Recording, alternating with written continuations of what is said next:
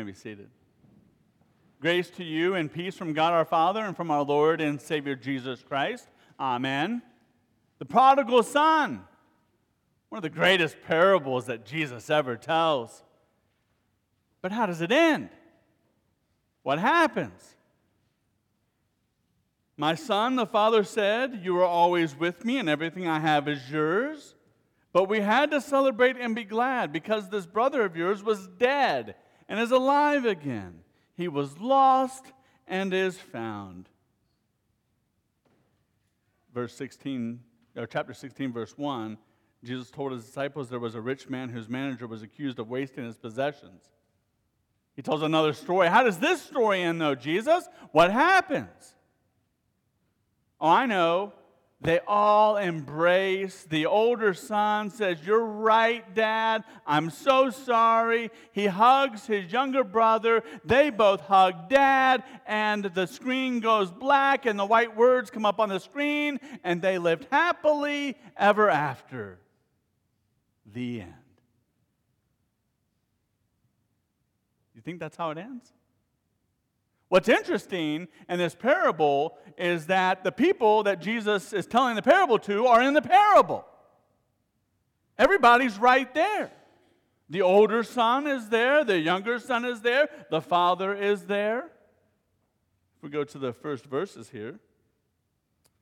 Now, the tax collectors and sinners were all gathering around to hear Jesus. There's the first person. That's the son, the younger son. But the Pharisees and the teachers of the law muttered, This man welcomes sinners and eats with them. There's the second person in the parable. That's the older son. Then Jesus tells them the parable, and there's the third person. That's the father. Now he tells three parables one about a lost sheep, and when the sheep was found, there was celebration. Another parable about a lost coin that a woman had lost, and she turned her house upside down. And when she found it, she rejoiced and called her friends because she had found her lost coin. And now, this third parable. There was a man who had two sons. The younger son said to the father, Father, give me my share of the estate.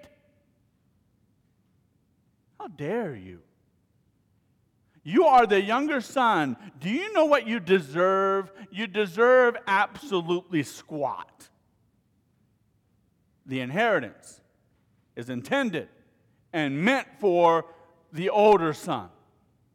And the older son, because of how he has been brought up, will, in his benevolence, through that inheritance, take care of you, younger son, but you are entitled to zero zip, zilch. That's how the Pharisees would have heard this story and understood it. And then, to their amazement, to the Pharisees' amazement, this father does it. So he divides the inheritance between them. They have to be beside themselves. No, no, no, no, no, no, no, no. Not how the world works. No. But that's what this father does. He gives the inheritance. Not long after that, the younger son got all he had, that, got all he had together, and he set off for a distant country and squandered his wealth in wild living. That's the only way to squander wealth, is to do it off in a foreign country. I mean, that's, that's always been the Jewish custom, is that you take what you have earned and you spend it within the community. You don't take what you have earned and take it off to a foreign country and then spend it off in a foreign country. That, that, that it doesn't even make any sense. This son, this younger son, he's, he's a, he's not, there's no way he's even Jewish. After he had spent everything, a severe famine came to that whole country and he began to be in need. Um, we could spend a lot of time on, on famines in the scriptures. And a famine comes and puts this young man in need. God sends the famine so that this young son will now be in need and he gets to rock bottom. So he went and hired himself out to the citizens of that country who sent him into the fields to feed pigs. And if that isn't rock bottom, I don't know what is within the Jewish culture. To be involved with pigs, these untouchable animals, let alone to be tending to these pigs. And so this young man, he would long to be filled with the pods that the pigs were eating, and no one gave him anything. He has hit the absolute rock bottom. Then he comes to his senses. And the Pharisees are thinking, finally, something that makes a little bit of sense. And he goes and he says, How many of my father, father's men have food to spare? And here I am starving to death. I will go back to my father and I will say to him, Father, I have sinned against heaven and against you. I am no longer to be worthy to be called your son. Make me like one of your servants. And the Pharisees are going, Finally, this is how it's supposed to be. You get what you deserve.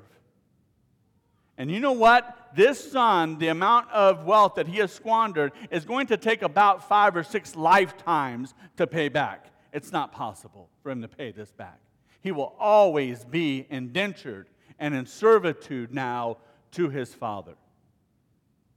And the Pharisees are saying, It's about time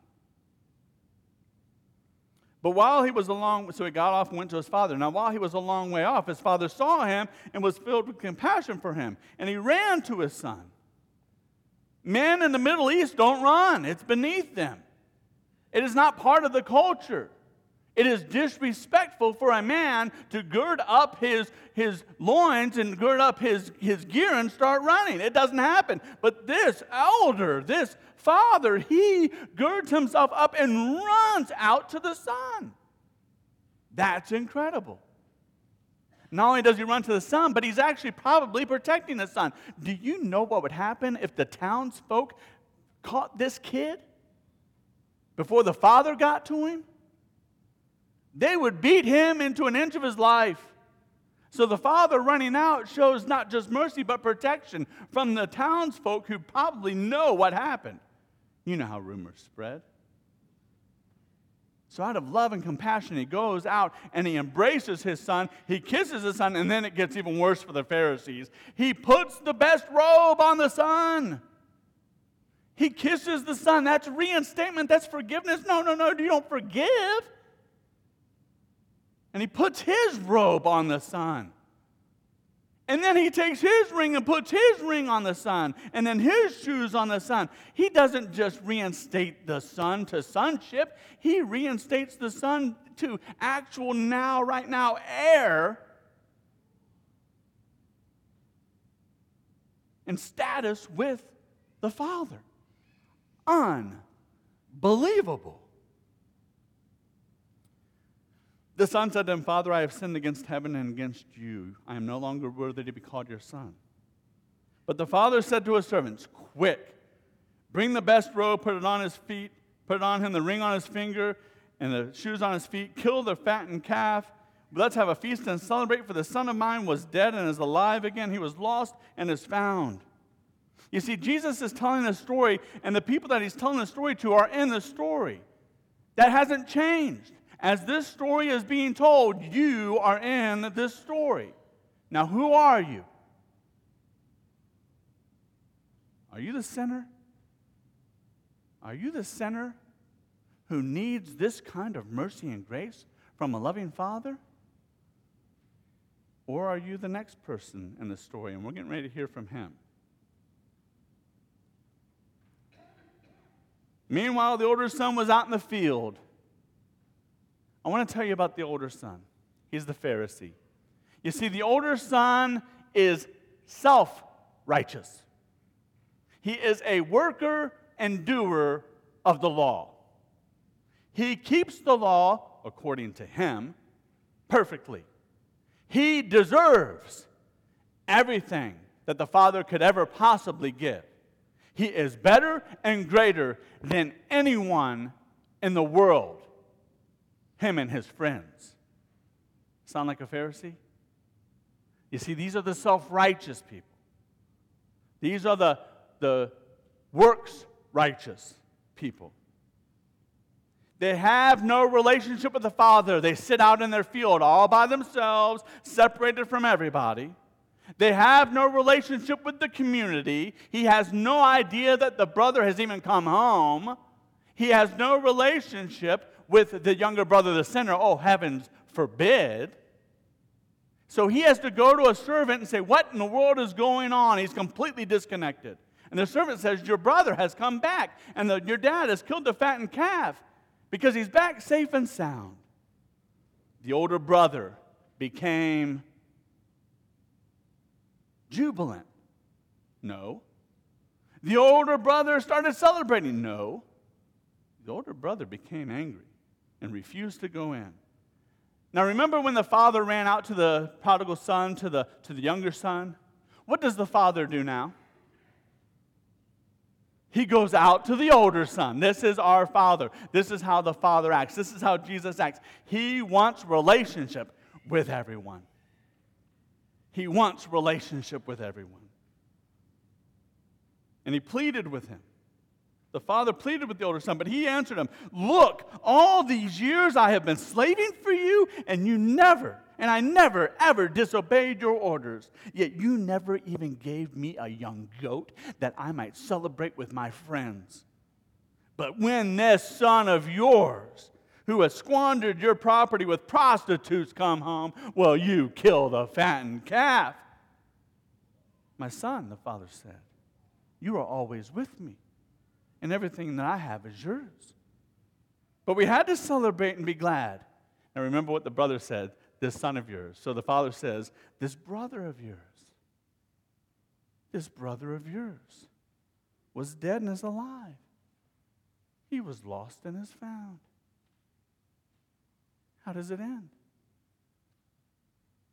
I'll tell you how it ends the older son is going to go get two pieces of wood. He is going to place them in the form of a cross, and he is going to take his father and he's going to beat him within an, within an inch of his life, and he will crucify him. He will nail him to the cross, hands and feet, and kill him. That's how the story ends. Because that's what the Pharisees are going to do. Now, who are you? Are you the self righteous? Who has no need for God's grace and mercy? Or are you the sinner? The one who has squandered the gifts of God. And you come back and he runs. He runs to you today. He runs to you with the invocation. He runs to you with this word. He runs to you with his body and blood. He runs to you and embraces you and kisses you, and he puts his robe on you through the waters of baptism. He clothes you with the, with the righteousness of his Son, Jesus Christ. All that I have is yours, and you're always with me. The grace and mercy of God through our Lord and Savior Jesus Christ. Amen. And now may the peace of God, it transcends our ability to understand. May it guard your hearts and your minds always focused on your Lord and Savior Jesus Christ. Amen.